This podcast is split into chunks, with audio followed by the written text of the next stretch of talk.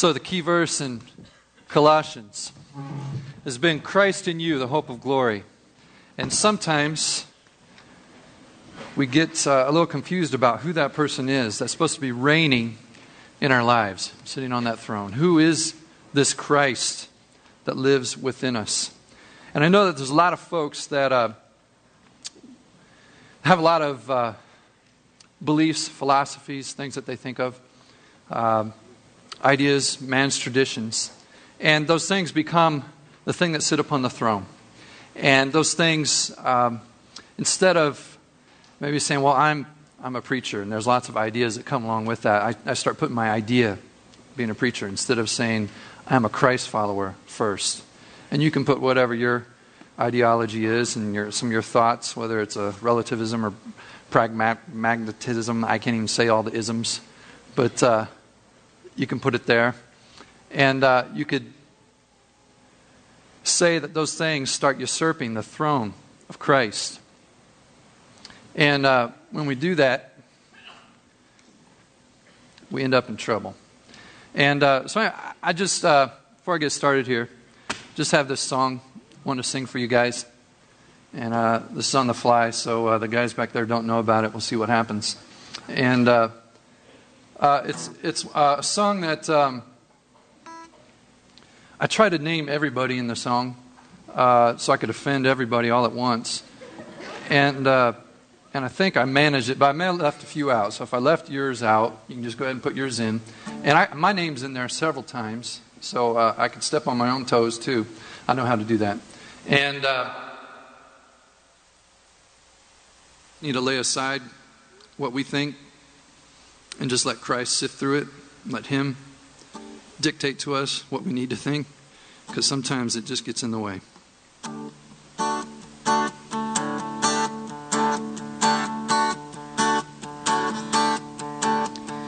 Politicians, morticians, Philistines, homophobes, skinheads, deadheads, tax evaders, street kids, alcoholics, workaholics, wise guys, dimwits, blue collars, white collars, warmongers, peaceniks. Breathe deep, breathe deep the breath of God. Breathe deep, breathe deep the breath of God.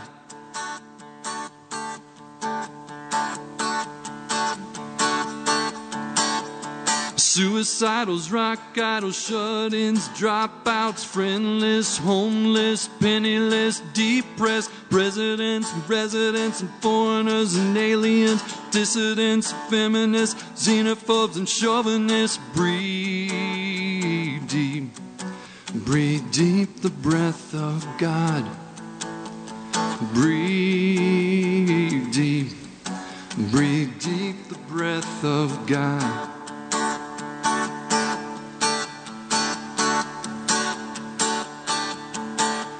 The police, obese, lawyers, governments, sex offenders, tax collectors, war vets, rejects, atheists, scientists, racists, and sadists, photographers, biographers, artists, pornographers. Breathe deep, breathe deep the breath of God.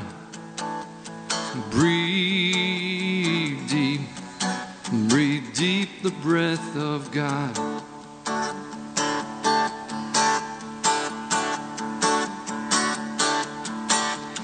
Gays and lesbians, the demagogues and thespians, the disabled preachers, doctors and teachers, meat eaters, wife beaters, judges and juries, long hairs, no hairs, everybody everywhere. Breathe deep, breathe deep the breath of God. Breathe deep, breathe deep the breath of God. Breathe deep, breathe deep the breath of God.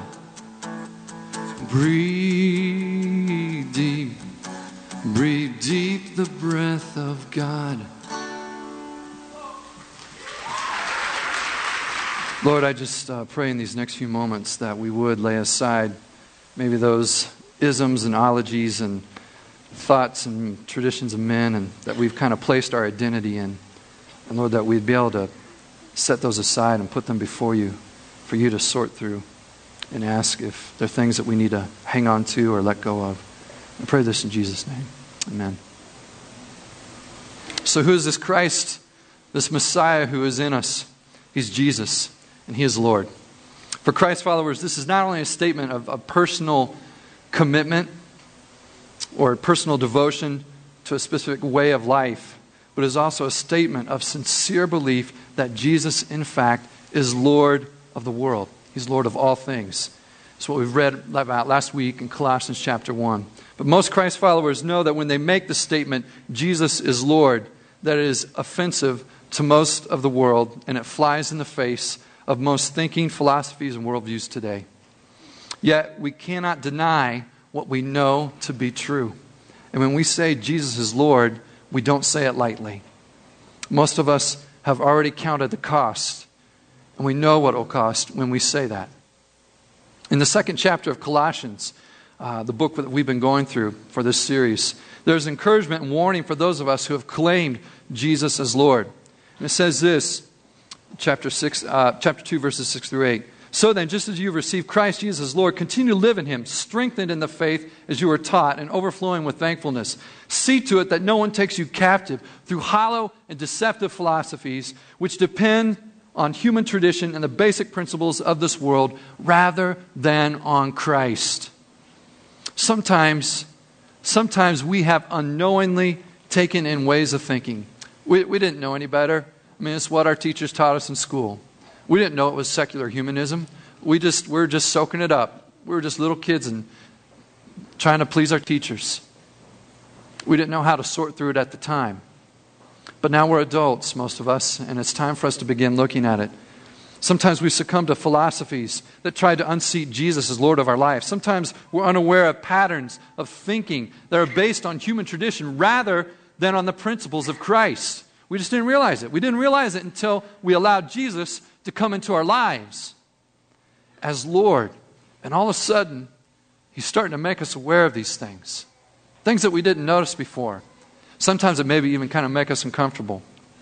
Sometimes some of these ways of thinking have got a bigger hold on us than we realize. We've been taken captive by them.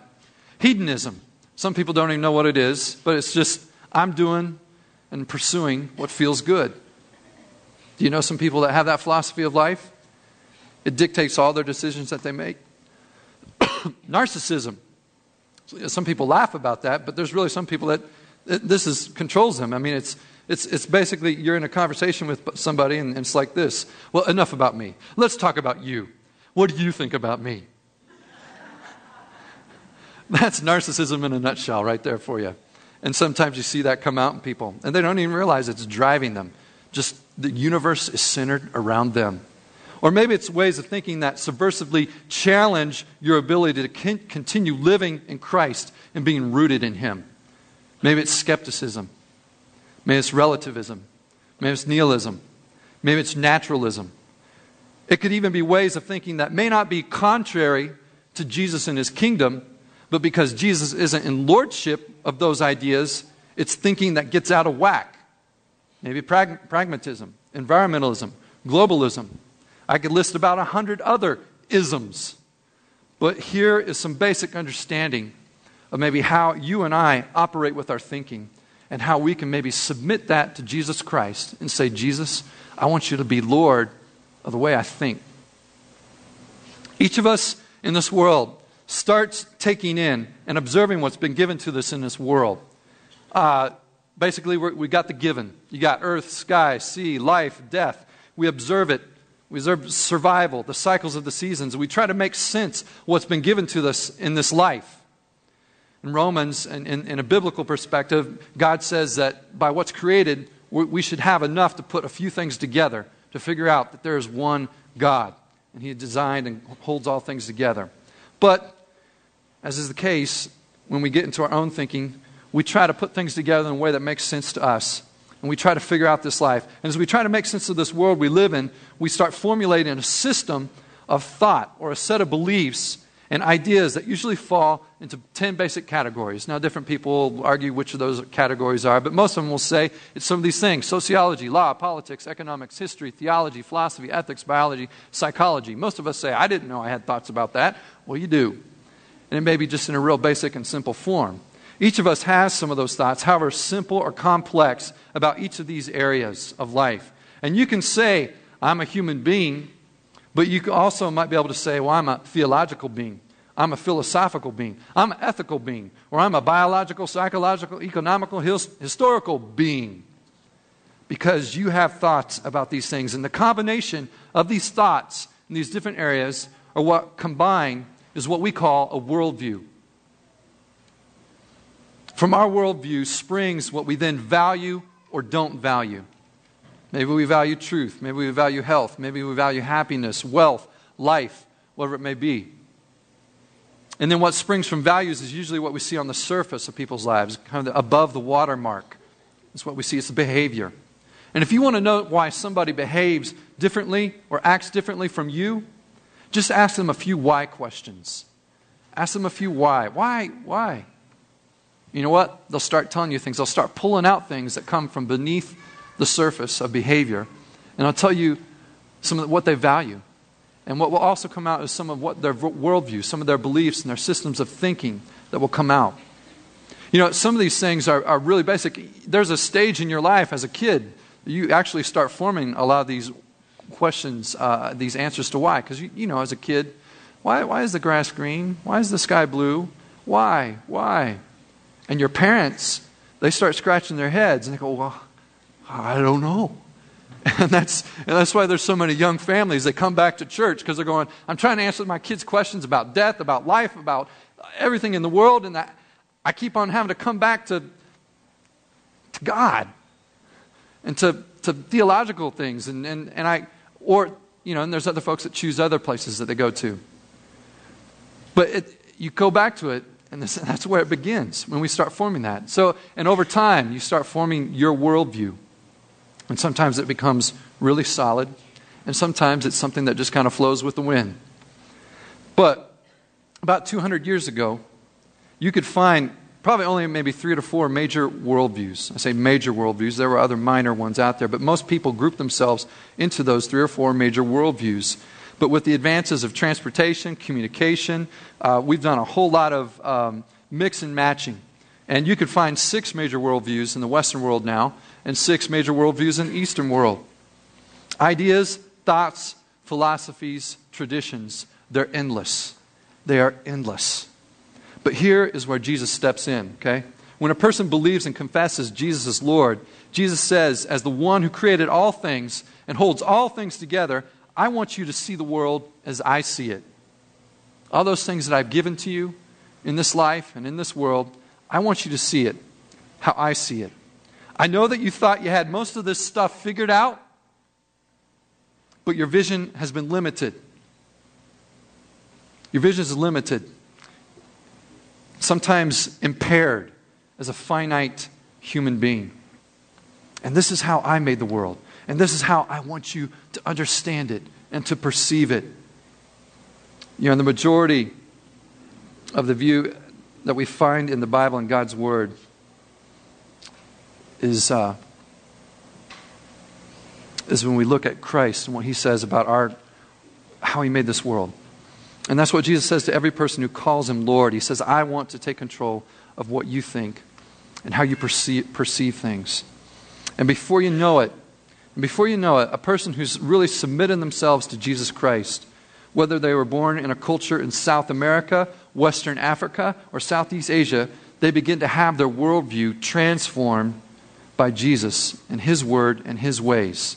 That's what happens when we submit to the Lordship of Jesus Christ. The guy in communist Albania begins thinking differently about economics because Jesus spoke about the stewardship of property. And he starts questioning what he was taught, what he thought in school. The woman psychologist in mystical Thailand begins to think twice about collective consciousness and Pavlovian behaviorism and begins considering the dual nature of humans because she now after reading Romans and Ephesians and submitting her life, she recognizes her own struggle with her own sin nature and the new nature Christ has put into her. and she realizes there's a battle. The secular humanist in Nigeria who turns to Jesus submits her incompleteness theories and mystical evolution, begins taking another look at special creation. That there is someone behind everything that is seen and designed it in a specific way. The apathetic American citizen who never cared for politics, when he submits his worldview to Jesus as Lord, he begins to have a growing desire to see justice and freedom and order in his city, in his state, in his country. You see, when you say Jesus is Lord, he doesn't just ask to have control over your heart and your behavior. He just doesn't ask control over your theological thinking part of your life. When Jesus wants lordship over your life and all of it, he means it. Some of you heard that, that old hymn, a song, I surrender three fourths, I surrender half, a little bit to Jesus, I surrender, I surrender some. Is that the way it goes? No, it's all. Most of us know what all means. It's just hard for us to give all and let it go. It's difficult to allow Jesus to sift through every thought, every idea, every principle, every tradition. But this is another part of that whole theme we've been talking about this year surrender. Surrender. Allow Him to sift through those things. In the scriptures, it says that we demolish arguments and every, every pretension that sets itself up against the knowledge of God. And we take captive every, every thought and make it obedient to Christ. Do you have ideas? Do you have thoughts or principles that are against the ways of Jesus? It's time to take some, some mental floss and go through those thoughts and have the Lord lasso those things and put them before Jesus and ask Him, Jesus, is this idea, is this an idea that's in alignment with you and your ways? Or is it incompatible with you and your kingdom? Please let me know. Please let me know, Lord. And I believe that if you honestly do that, if you honestly do that with your thoughts, your ideas, your principles, your traditions, and you put them before the Lord, that He will let you know he will let you know as you search the scriptures and you, in prayer, lay that out before Him, surrender it to Him. I believe it. Shannon, that idea is in alignment with me and my kingdom. You can keep that one. But Shannon, this one over here, that's dead set against me. It's got to go, it's got to be demolished.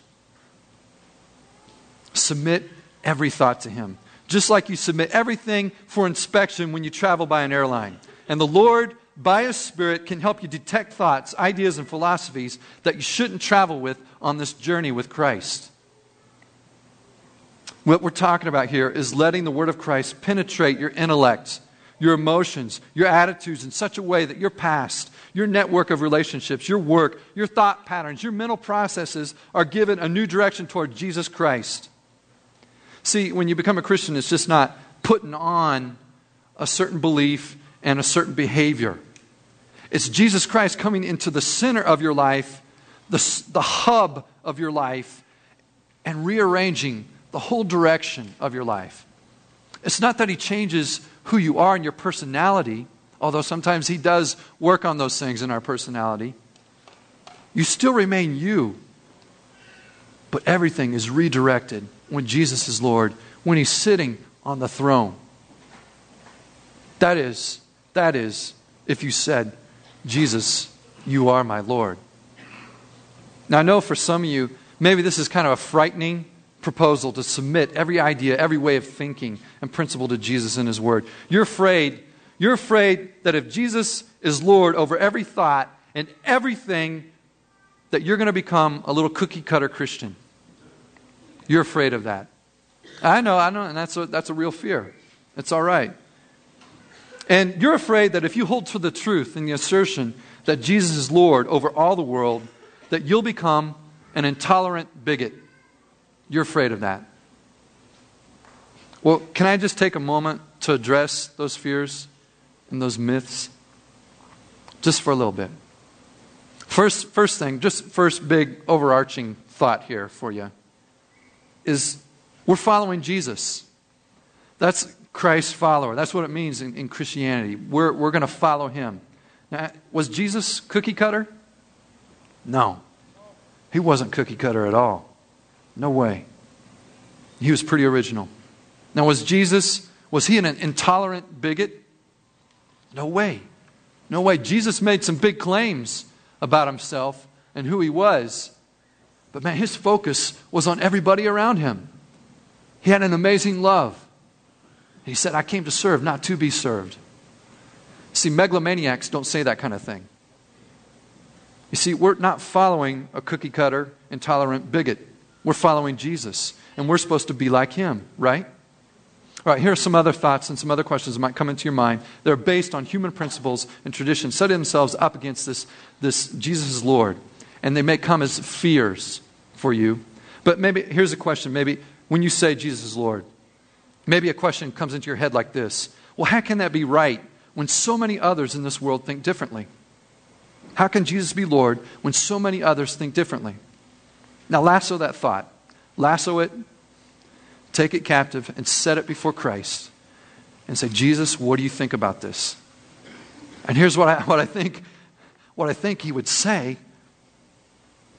So does the plausibility of the truth claim, Jesus is Lord, depend on how much social support it receives?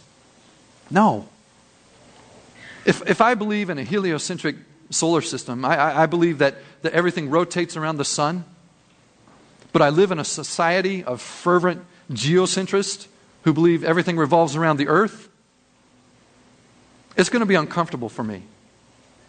But it's not an indicator of the truth or the falsity of the beliefs in question.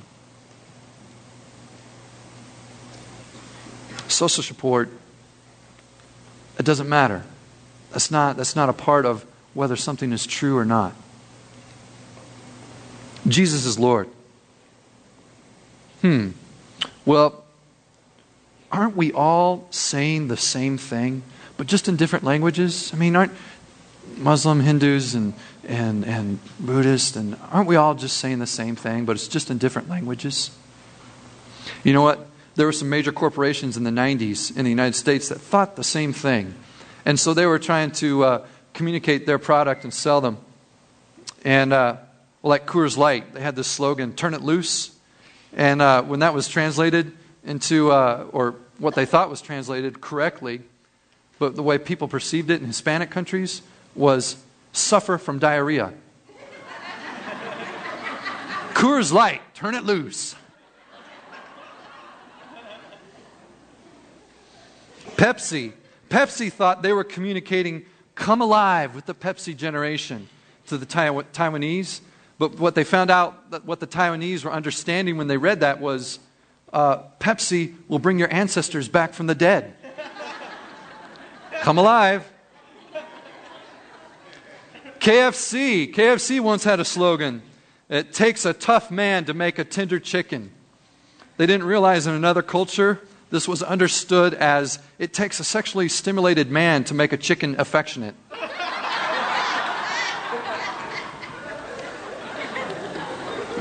You know what? You can say that all religions are saying the same thing, but really, I think that's pretty arrogant. I think it's overlooking some major differences. And it's a nice attempt to dissolve the conflict between competing religious truth claims. It's a nice attempt to dissolve the conflict, but it's not respecting the differences between faiths. Okay? No true Muslim. You would insult a Muslim if you told them that the God of the Christians is the same as Allah. That would be a total insult because no true Muslim would say that Allah is three in one. And if you're talking with a Hindu, the incarnation of Christ is foundational in a way that is significantly different than the doctrine of, of the avatar for the Hindu faith. The whole common denominator approach to truth claims seems like it's a real humble approach. Aren't we all just saying the same thing? But really, it's arrogance. Really, it's a claim of superiority when you take that vantage point of saying, I'm looking at all the world's religions. And I basically, I, I think and I deduce that they're all dealing with the same reality, but they're all incomplete and even misguided in some places. That's arrogance. And you need to do your homework a little more before you make a statement or a claim like that. Okay? Don't insult people of other faiths like that. And don't insult your own faith, the, Christ- the Christian faith.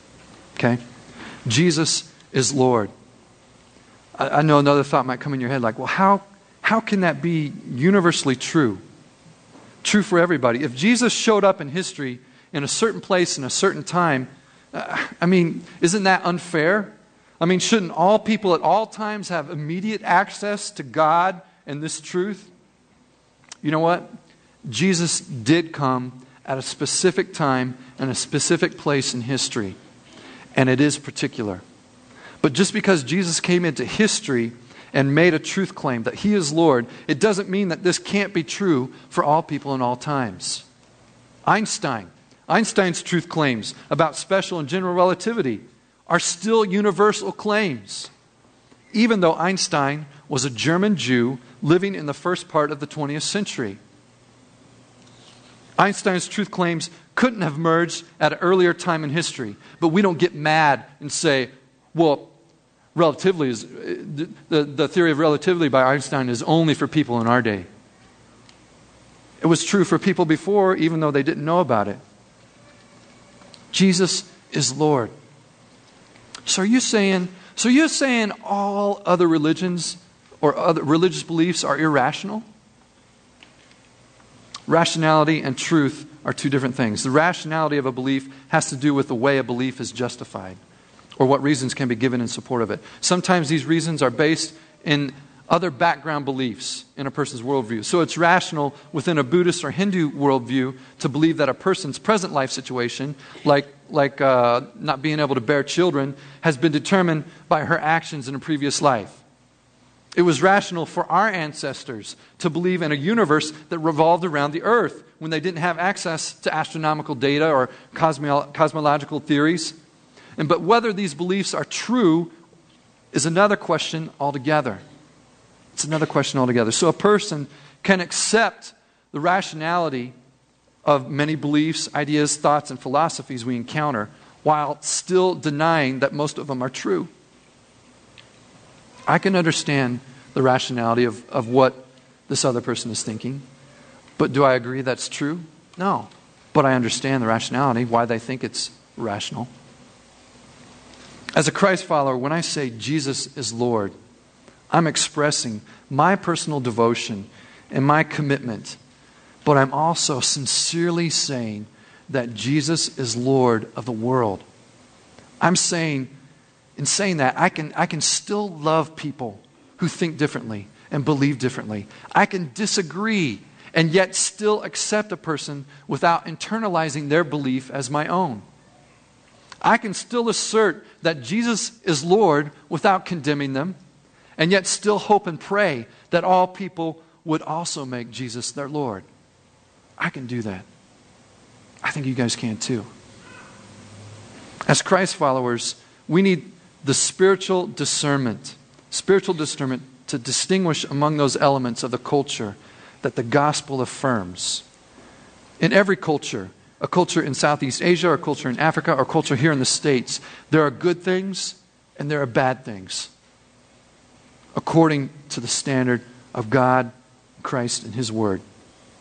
And we got to figure out what are those things in our culture that we can affirm and say, this is all right. This aligns. This aligns with the kingdom of Christ. But we also got to be able to distinguish the aspirations that only the gospel can fulfill.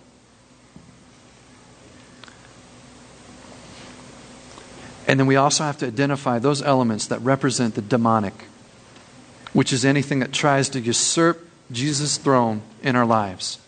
Those elements have got to be challenged by us.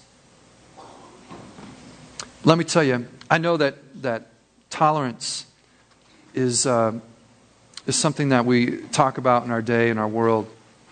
And I want you to know that, that um, I just want to give you a working definition so people don't throw you off guard. Just to tolerate a belief or practice implies that we recognize that a belief or practice is differently, genuinely different from our own. And, we, and, and to be tolerant, we can disagree with a belief or disapprove of a practice. And at the same time, we don't coerce or absorb their belief into ourselves, but we give social and legal space for them to breathe. We can be tolerant. But I tell you where we can't be tolerant when it comes with ourselves and this throne right here in our hearts. That's where tolerance ends in us, inside. When there's a philosophy or an idea in me that is competing for the allegiance to Jesus Christ, it's got to go. And this is where each of us has to be intolerant. Those things that challenge my personal devotion, commitment, and try to unseat Christ from the throne of my life, those things have to be taken captive, removed, and demolished.